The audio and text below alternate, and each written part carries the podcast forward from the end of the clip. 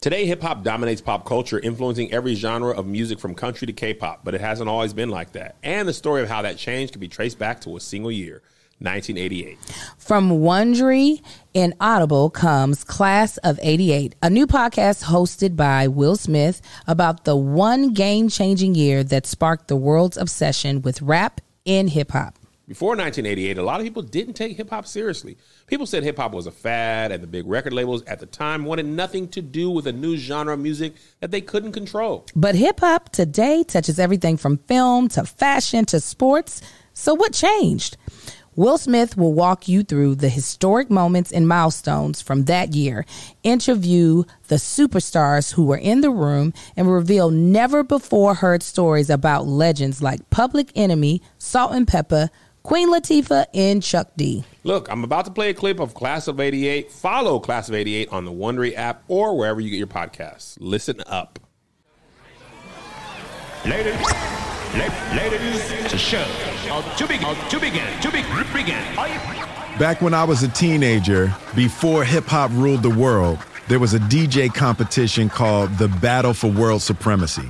Every year, the best DJs would cram into a hotel ballroom in Times Square to fight for the title of world champion.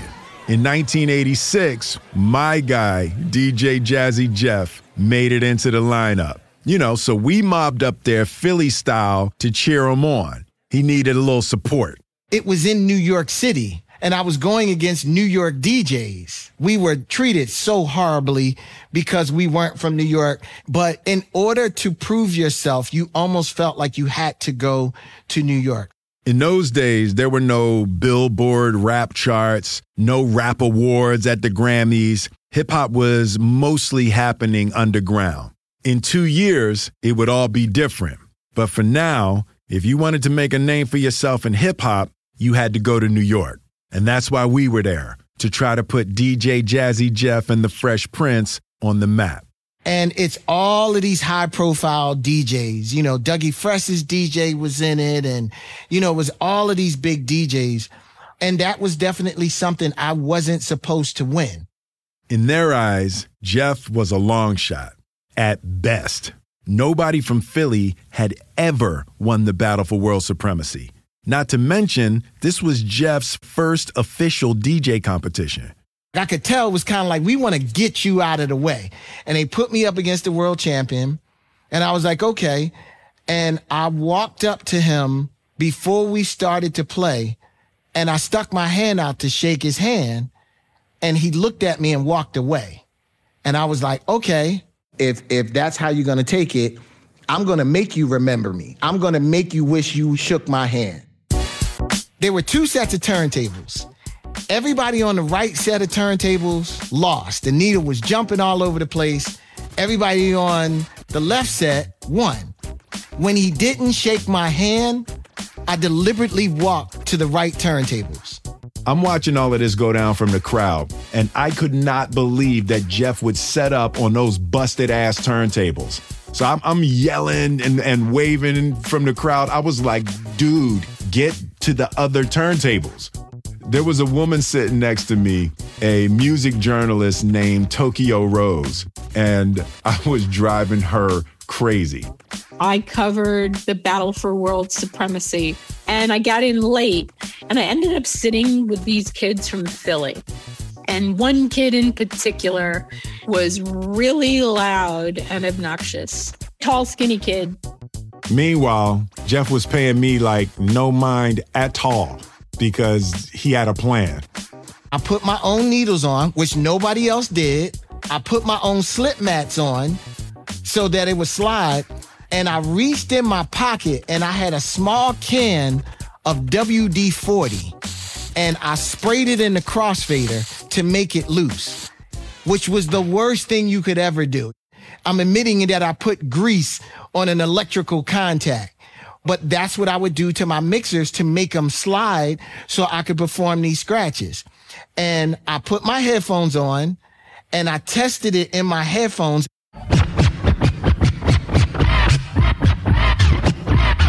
Jeff was messing with his headphones and like ignoring me, so that just made me yell even louder. And I'm like so annoyed because here I am late. I'm sitting in the same row with these guys. This guy's making a big scene. Will was in the crowd, angry, like trying to get me to go to the other turntables. And when I tested it and it didn't jump, I stuck my thumb up at him and he just smiled because it was important for me to go against all odds because this guy disrespected me. All right. Okay, we need some silence. On the right, Jazzy Jeff. Jazzy Jeff's gonna start it off first. The room quieted down. It was hot in there, a full house. Everybody turned to look at the two sets of turntables up front. And then this kid with Cazals gets on the stage. Cazals are glasses with thick square rims, by the way. And I could not believe what I saw. Jazzy Say, run, run, CNC and mash, mash, J, J. Run, DMC and jam, mash, J. And then Jeff did the John the run ticka DMC C and J jam make master stood chicka chicka chicka J. There was this obnoxious kid. I was stuck with these Philly kids. But this guy, Jazzy Jeff, was absolutely the best DJ I'd ever seen. Run, DMC,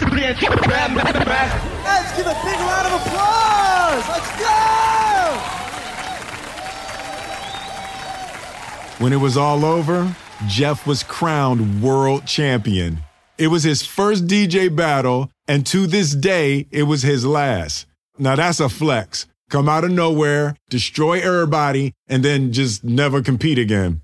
But while it was the end of his days as a battle DJ, when I think back on that day, I think of it as the beginning of our careers in music. I think of it as the beginning of DJ Jazzy Jeff and the Fresh Prince. I got a big cup that says world champion. That is bragging rights. Like everybody on every radio station was just, oh, DJ Jazzy Jeff just won the battle for world supremacy. And we go to the radio station and they interview me and I got the cup. And it was just kind of like Jeff is the best DJ in the world. That battle was the day we earned the attention of the New York hip hop world. And it was also the day that we made it on the radar of Tokyo Rose. As it turned out, she wasn't only a music journalist. Her real name was Ann Carli, and she worked in A&R for Jive Records, a big label with major label distribution. Next thing you know, DJ Jazzy Jeff and the Fresh Prince was signed with Jive, and Ann was our A&R rep. Together, we started working on our Jive debut, and they put it on the release schedule for early 1988.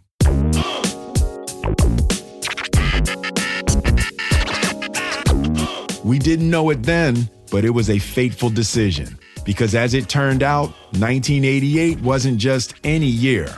Music with no melody is rare. But right now, all around us is a music that is all beat, strong beat, and talk. It's rap music. You know, 1988 was the year that I feel that hip hop was fighting for its legitimacy, and that was the year that we broke through. Before 1988, a lot of people didn't think of hip hop as an art or even as a business. Roxanne Shante remembers they had another word for it a fad. It had an expiration date, like milk, like that's what they were saying. Not realizing that this was going to become the genre of all genres, that this was going to be the music that sets the tone for every other genre of music. Today, nobody thinks hip hop is just a passing trend. There isn't anything that hip hop doesn't touch, from fashion to film to sports. So, what changed? How did hip hop come out of nowhere and end up everywhere? For me, the tipping point happens in one particular year 1988. A year that changed the sound of rap when legendary albums dropped and icons were born. In this series, I'm going to take you through that crazy year who was there, what happened, and how we're still feeling its impact today. 1988 didn't just change hip hop, it altered the course of my life. And in January of that year, me and Jeff were just two dumb kids from Philly, barely out of high school. But by December, we were superstars. I don't know if there was anybody in the United States that didn't know who DJ Jazzy Jeff and the Fresh Prince was, you know, after that year. So, this is also partly our story how me and Jeff ended up with front row seats to hip hop history and how it changed us too. From Wondery and Audible, this is Class of 88.